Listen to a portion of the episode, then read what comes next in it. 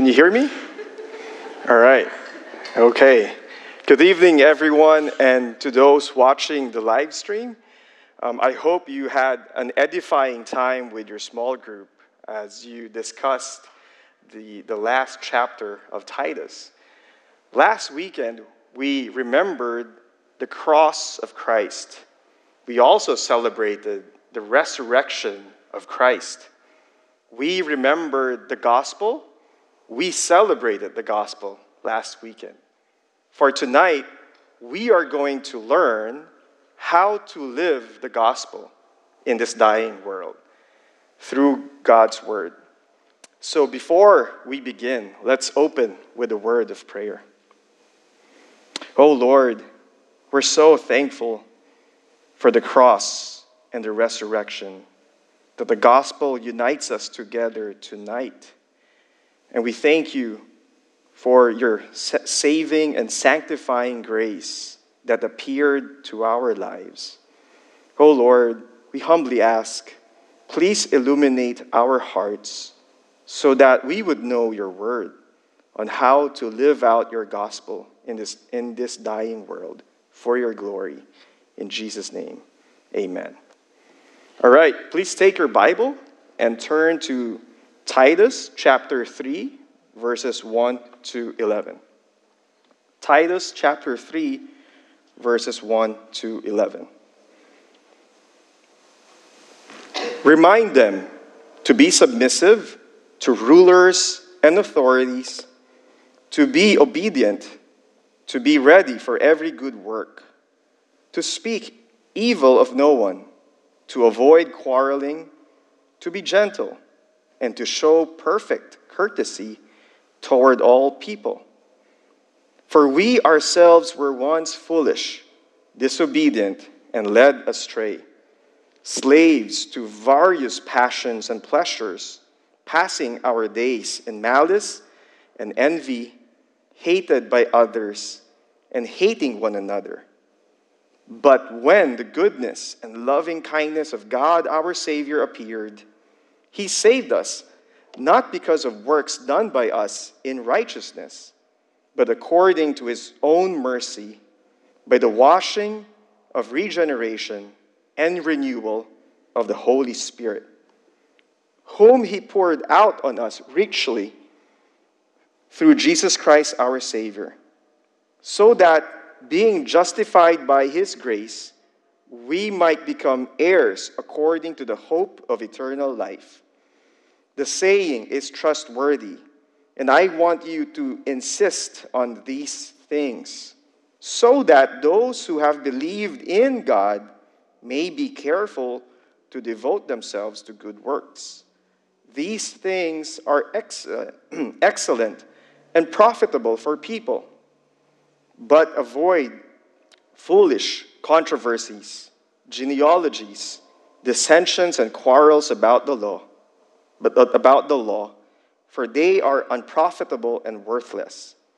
As for a person who stirs up division, after warning him once and then twice, have nothing more to do with him, knowing that such a person is warped and sinful. He is self condemned. This is the word of the Lord. Every time you turn on the news, what do you see? Wars, crimes, greed, sensuality, hate. There is no doubt that this world is lost in sin. This world is dying. It is dark and it, it's not getting better, it gets worse, worse and worse. But what is the church supposed to do in this dying and dark world? The answer is that we look to Scripture. For our passage tonight, in Titus chapter 3, verses 1 to 11, we see the role of the church in this dying world. It is to be a living testimony of the gospel to be witnessed by the world.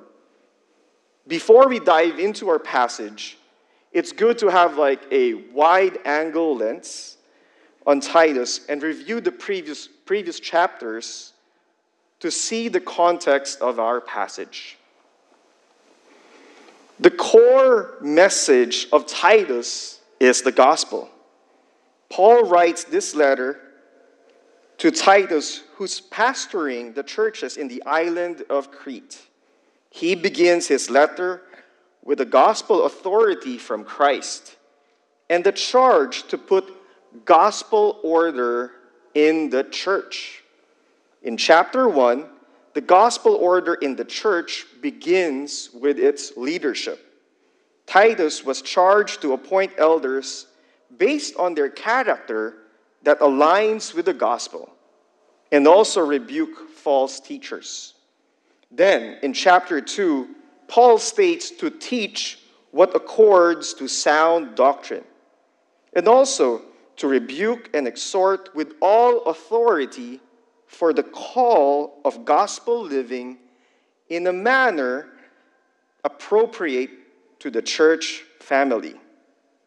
But Paul's scope of gospel living is not only limited in the relationships inside the church, but also outside the church.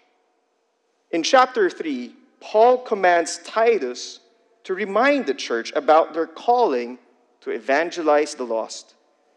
The gospel doesn't just stop in these four uh, walls of this building. Paul reminds us believers to live out the gospel in this dying world so that God's saving work in our lives can be witnessed by unbelievers for evangelism. In Titus chapter 3, verses 1 to 11, we find four reminders for living out the gospel in this dying world. Four reminders. So let's go to number one. The gospel reminds us to be Christ like in our attitude and behavior towards the world. In verse 1, it states, Remind them to be submissive to rulers and authorities, to be obedient, to be ready for every good work, to speak evil of no one, to avoid quarreling, to be gentle, and to show perfect courtesy toward all people. All people. The previous passage talks about how God's grace accomplishes gospel living. Then, here in verse 3, Paul uses the word remind. In the original Greek, it means to put in the mind for remembrance. It is also in a singular present active imperative verb. So it means it is not a new teaching, it is also not a one time teaching. So, in light of God's grace and the gospel, Paul is to continually remind the congregation to have a good attitude and behavior towards unsaved rulers and authorities and people in general outside the church we submit to the government. And in 1 Peter chapter 2, verses 13 to 17, we see why we need to submit. Be subject for the Lord's sake to every human institution, whether it be to the emperors as supreme or to governors as sent by him to punish those who do evil and to praise those who do good. For this is the will of God, that by doing good, you should put to silence the ignorance of foolish people. Then, four verses later, the Apostle Paul in verse 21 states that we are to follow the footsteps of Christ. For to this you have been called because Christ also suffered for you, leaving you an example so that you might follow in his footsteps. We follow Christ, that sometimes we suffer when we do good. Now, we must draw the line. Sometimes it is necessary to go against earthly authorities to obey God. We see examples in Exodus chapter 1 when the Hebrew midwives feared God and did not do what the king of Egypt had told them to kill Hebrew baby boys. Daniel prayed despite the king's command. In Acts chapter 4, the apostles kept preaching after being ordered to be silent by authorities. Overall, we need to look to Christ. He is our model when it comes to dealing with all types of people. When we read the Gospels, Christ is ready to do good work, but not just for the sake of making people feel good about themselves or just to meet a need. Christ does good works so that he can proclaim the gospel and address the sin in their lives. We need to show Christ like attitude and behavior to all people. We have to be ready for every good work and showing perfect courtesy to all people.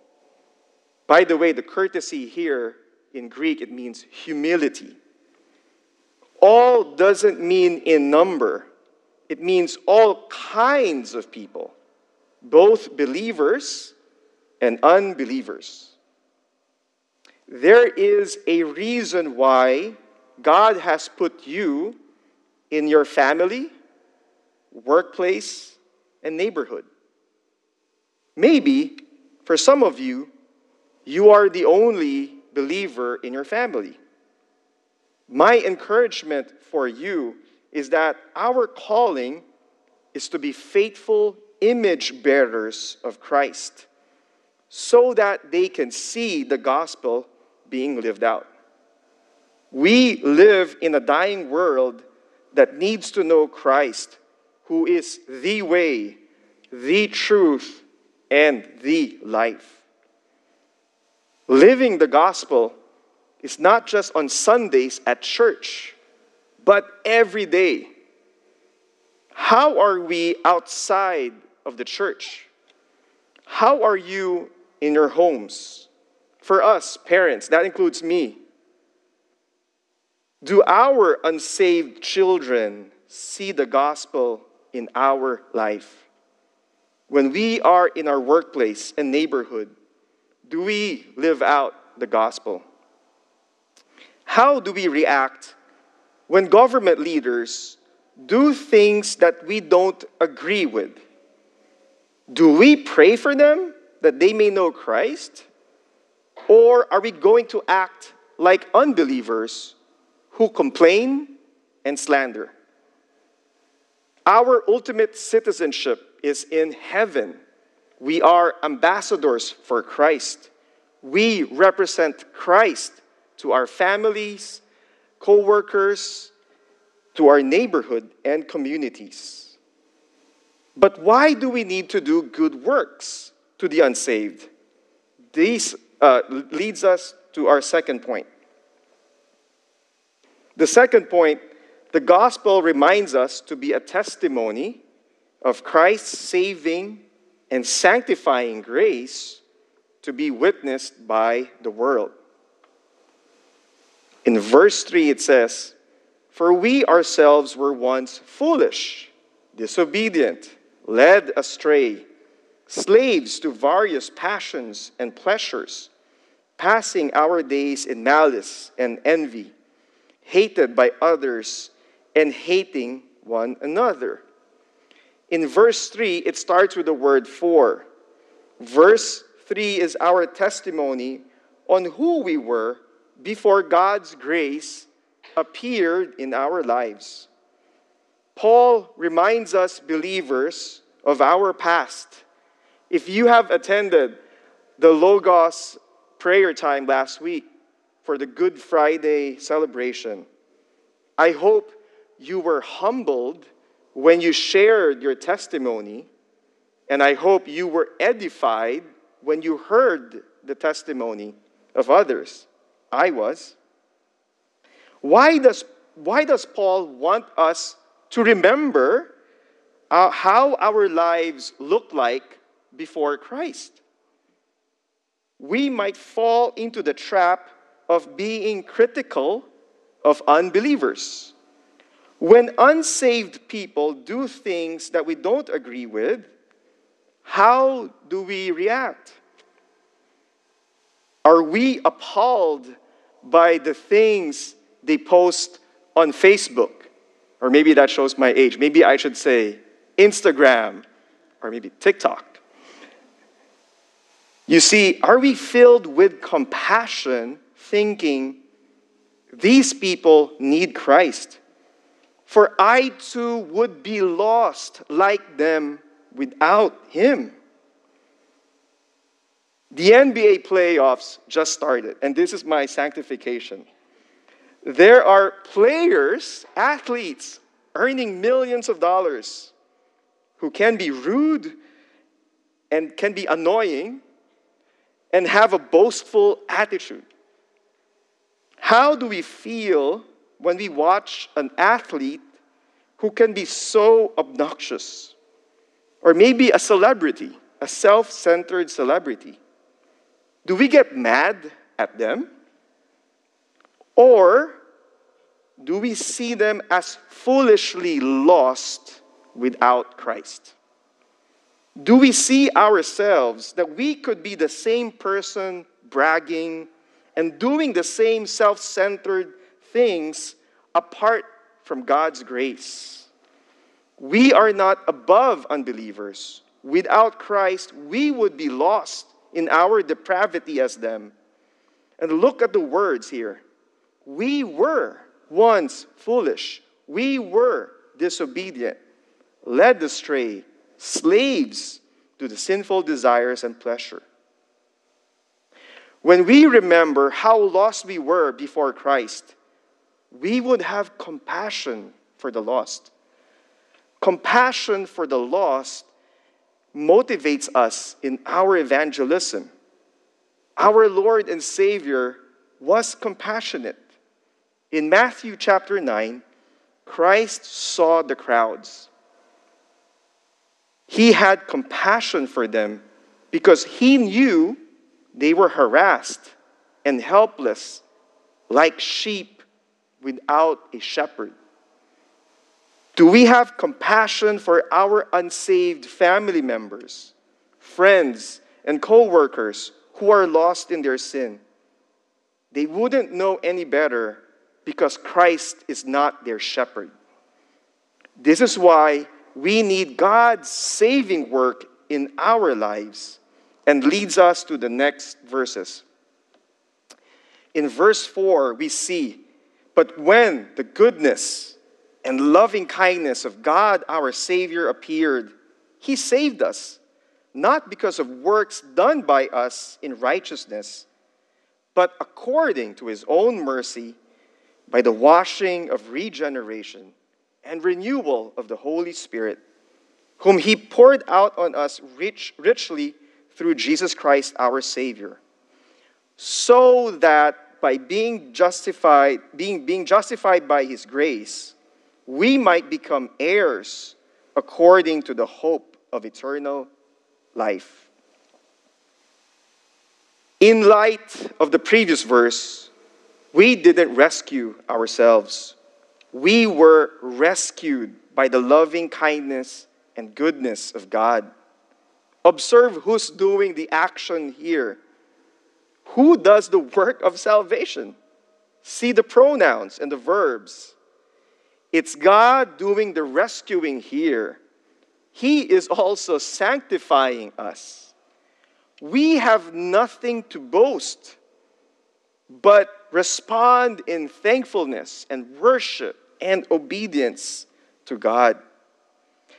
The only thing that we contributed to our salvation was our sin. Even our faith was a gift from God. We show to the dying world that we were once lost, but now we are found. We were blind, but now we see. There's a change that is so obvious that they will say, Wow, this is the work of God. We heard from Pastor Mark's sermon last Sunday about how Paul shared his testimony to King Agrippa in Acts chapter 26. Paul always shares his testimony. He was a murderer, opposing Christ and his church. But God, but God saved him, transformed him to be a believer. For the gospel is the power of God for salvation to everyone who believes. Our transformation is a testimony about the power of the cross and the resurrection of Christ. Titus was called to pastor in the island of Crete. Cretans, in chapter 1, if you remember, Cretans were known to be liars, evil beasts, and lazy gluttons. Crete is like a pleasure party island, uh, pleasure island known to have very bad criminals. But imagine when a lying, a lazy, and pleasure loving Cretan becomes a believer, transformed by the gospel, becoming honest, hardworking, and a generous Christian, wouldn't that bring curiosity to the friends around him? It's an evangelistic opportunity to show how Christ has saved him and continues to transform him. Many years ago, I was a junior software engineer. And uh, it was in a small company. It was my second job. And I met a Christian coworker who was leading Bible studies every I can still remember every Wednesday morning he would invite my coworkers and he would lead the Bible study. And he shared his testimony with me. He was an atheist. Not only an atheist, but a, a hostile, anti God atheist to the point that in his former life, many years ago, he would go to Christians and he would debate with them. And one thing that he would do is that he would go to Christians, open the Bible, and start ripping pages of the Bible in front of Christians to make a point that he has no fear of God because he does not believe in God. And he would even say, See, lightning did not strike me. But God, God's loving kindness and grace appeared to him. God used a pastor to minister to him. The pastor started inviting him to church. My friend at first was disarmed because here he was going to church, ready to debate Christians, and he was expecting that the believers in that church would debate against him, trying to prove the point. But he was disarmed by the love of the church, the good works that he has seen. To cut the long story short, after multiple months of going to the church, the gospel opened his eyes that he saw how wretched he was as a sinner before a holy God, that he was a fool. In Psalms, only the fool says that there is no God. The Holy Spirit regenerated his heart and opened his eyes to the truth of Christ's gospel, that he repented and turned to Christ to be his Lord and Savior. He was in tears when he got saved. What is impossible for man is possible for God. He saw the love and care of the church and the gospel being faithfully proclaimed. Praise God for the work of salvation. He was once a foolish, hostile atheist who used to rip Bible, Bibles apart, but now he is a born again Christian teaching the Bible. and being proactive in good works. And this leads us to the third point. The gospel reminds us to be proactive in good works for Christ's glory to the world. In verse 8, it says, The saying is trustworthy, and I want you to insist on these things, so that those who have believed in God may be careful to devote themselves to good works. These things are excellent and profitable for people. Good works is a major theme in Titus, but it is always mentioned in the context of the gospel. God's work comes first before our good works. The saying here in verse 8, this is the gospel. And we see that in 1 Timothy chapter 1 verse 15. God's saving work comes first, then faith in Christ comes before doing good works.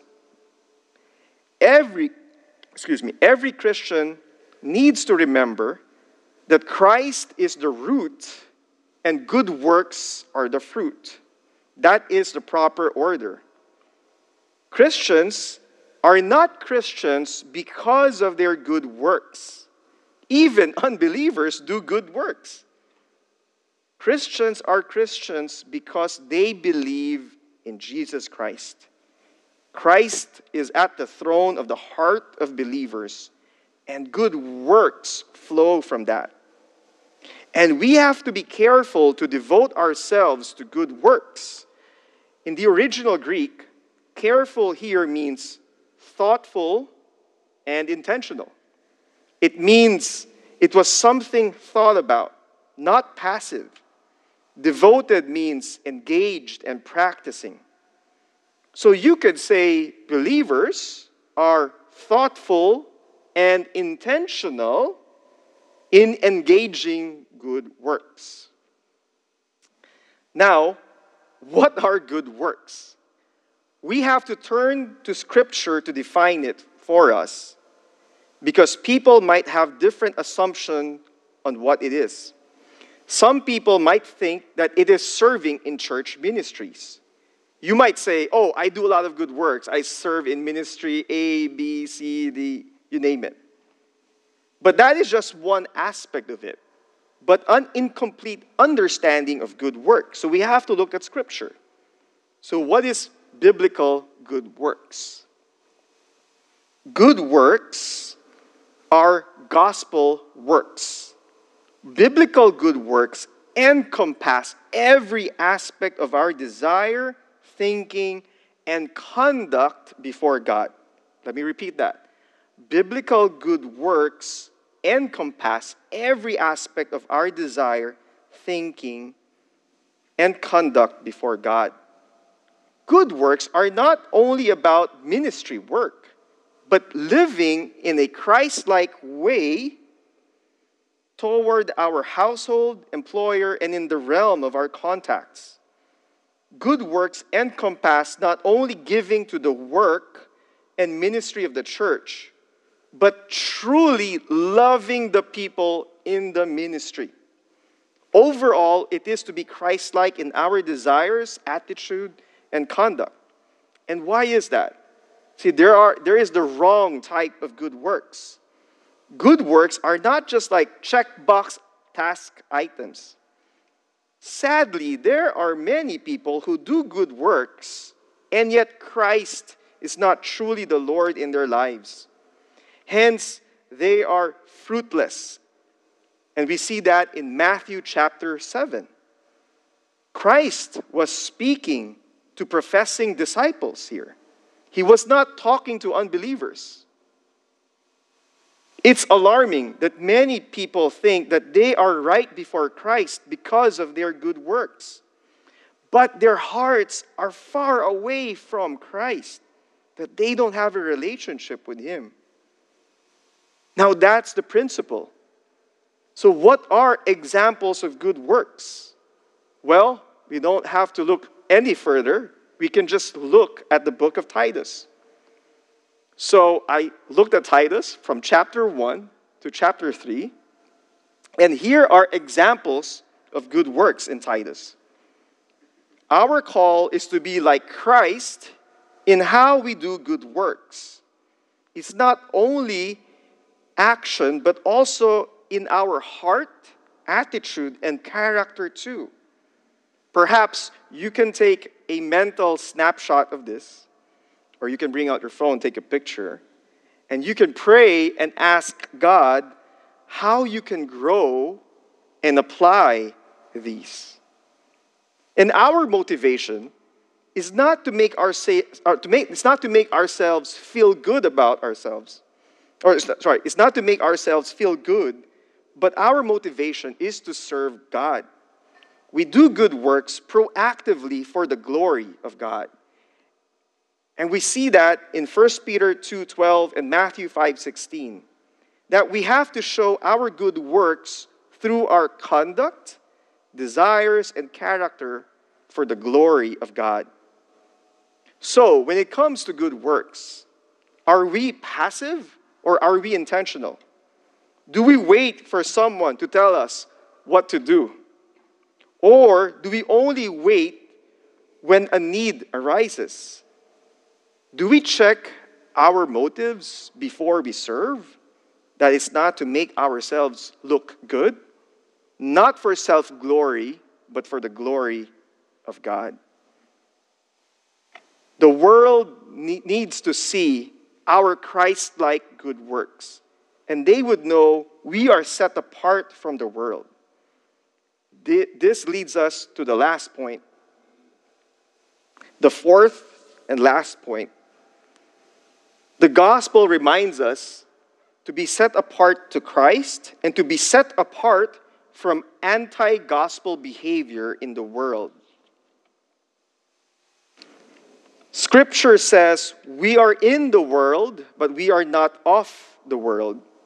We are to engage in good works, but we are to avoid anything that is divisive to the gospel.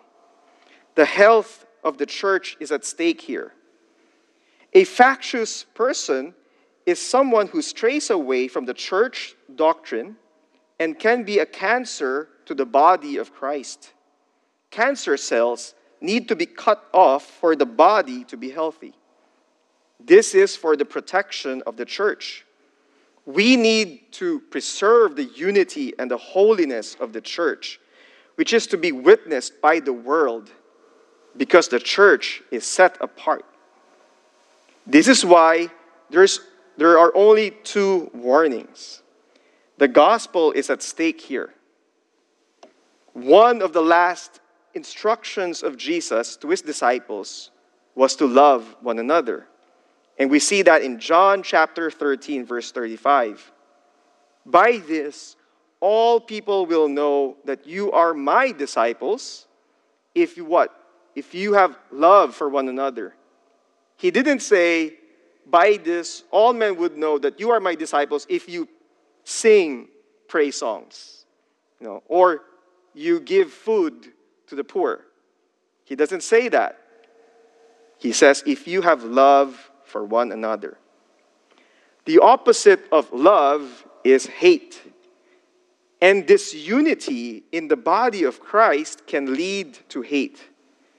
If the church departs from the truth of the gospel, its witness to the love of Christ will be lost.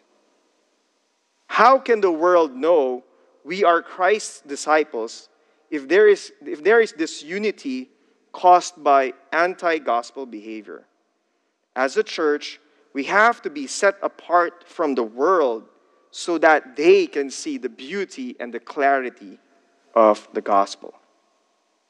As I close, here, here's the four reminders for gospel living in this dying world. In verses 1 to 2, we are to be Christ like in our attitude and behavior towards the world.